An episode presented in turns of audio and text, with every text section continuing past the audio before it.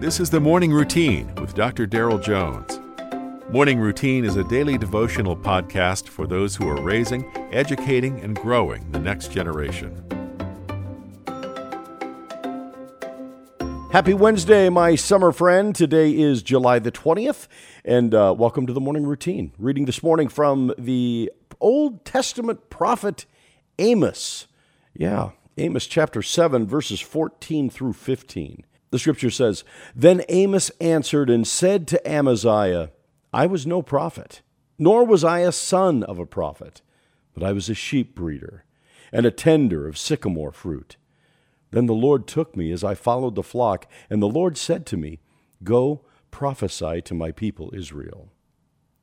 Life and even Scripture provides numerous examples of people judging others by their flattering words, their looks, or their supposed political power. Interestingly, during the reign of both Rehoboam and Jeroboam, idolatry was introduced in both kingdoms. The people were being led astray because they were following after the things that men see.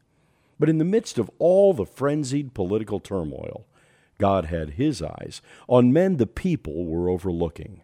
The people looked for political and social stability through kings, but God was working in the hearts of the prophets. While men were posturing and corrupting themselves to hold power, a simple shepherd, Amos, was called by God. He was told to go to Jeroboam and to tell him about the impending judgment coming against him and the northern kingdom because of their idolatry, their pride, their overall rejection of God. Naturally, the posturing leaders didn't take too kindly to this, and even the priest, Amaziah, went to the king to tell him to kick Amos out of the country. Our text today is Amos's response. Amos doesn't posture in his philosophies. Amos isn't proud, demanding he has a right to be there, nor does he trust in his own position or strength. On the contrary, Amos simply says, I was a shepherd leading sheep, a farmer, and God called me. The kings had fought for position, rallied people. They focused totally on themselves and figured God must have been blessing them because they were in power. But on the contrary, God was with the lowly shepherd in the field. As followers of Jesus, we must be careful not to confuse power, position, or possessions as God's favor. We must be careful not to overlook the humble and the lowly.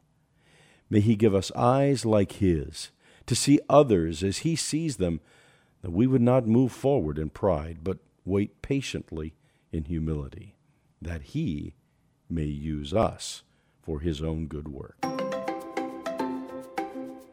You've been listening to the Morning Routine, brought to you by the Herzog Foundation and hosted by its president, Dr. Darrell Jones.